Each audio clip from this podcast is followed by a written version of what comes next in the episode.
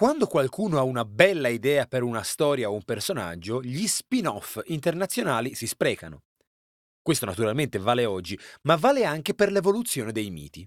Prendiamo l'idea della Sfinge.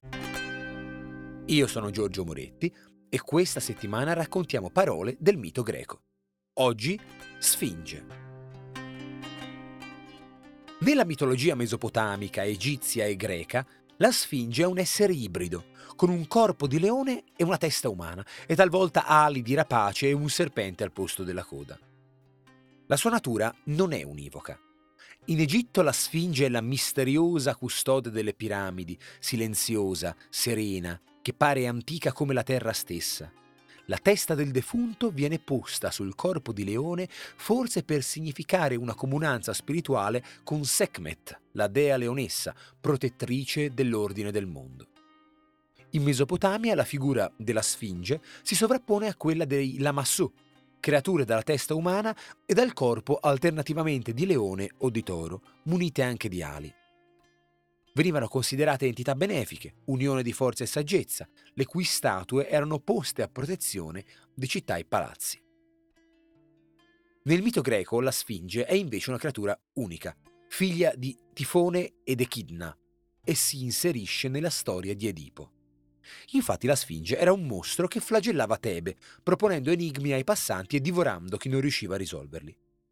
Al suo nome spesso viene associato nell'etimologia il verbo greco sfingo, stringere, e che le quindi il profilo di una strangolatrice, ma è probabile che in realtà sia di ascendenza egizia.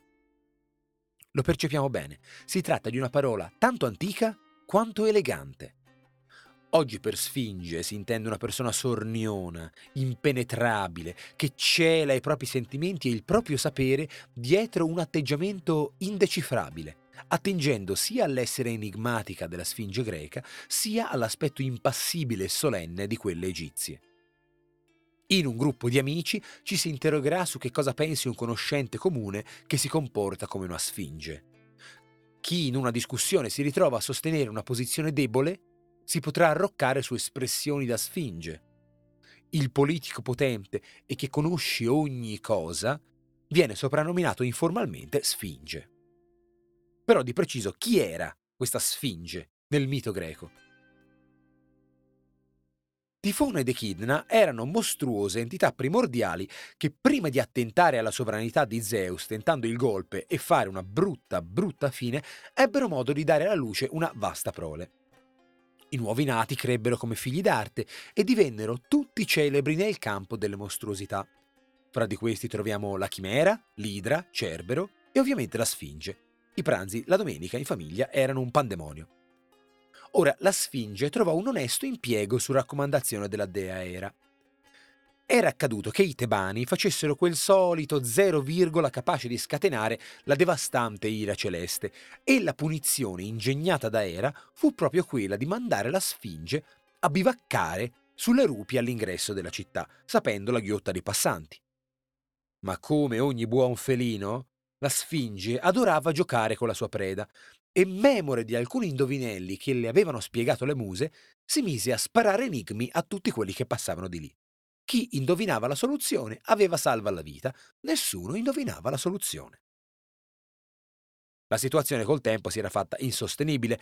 Il numero di persone che la Sfinge si pappava aumentava di giorno in giorno e il re Creonte arrivò a promettere il trono e la mano di sua sorella Giocasta a chiunque fosse stato in grado di liberare Tebe dal flagello della Sfinge.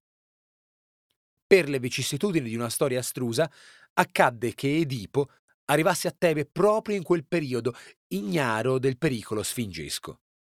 Il felino alato gli venne incontro proponendogli un indovinello. Quale è quell'animale che al mattino cammina su quattro zampe, al pomeriggio su due e alla sera su tre? Edipo rispose l'uomo, dando così la risposta giusta. Infatti, e non diciamo niente di nuovo, eh, da piccolo l'uomo gattona, poi impara a camminare su due gambe e da vecchio si appoggia a un bastone. Nessuno c'era arrivato prima di lui. Edipo era un genio? Più probabilmente abbiamo scoperto perché Tebe era la capitale della Beozia.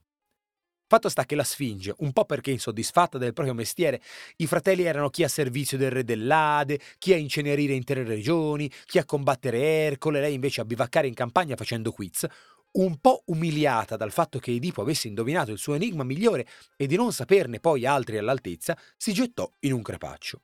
E quella fu la fine triste della Sfinge. Comunque, come sappiamo, andò male pure Edipo, divenne re, sposò Giocasta senza sapere che era sua madre poi lo vengono a sapere e la storia prosegue fino a toccare il fondo, ma sul fondo c'è la botola. Non sarà la vendetta della Sfinge, ma insomma. A domani!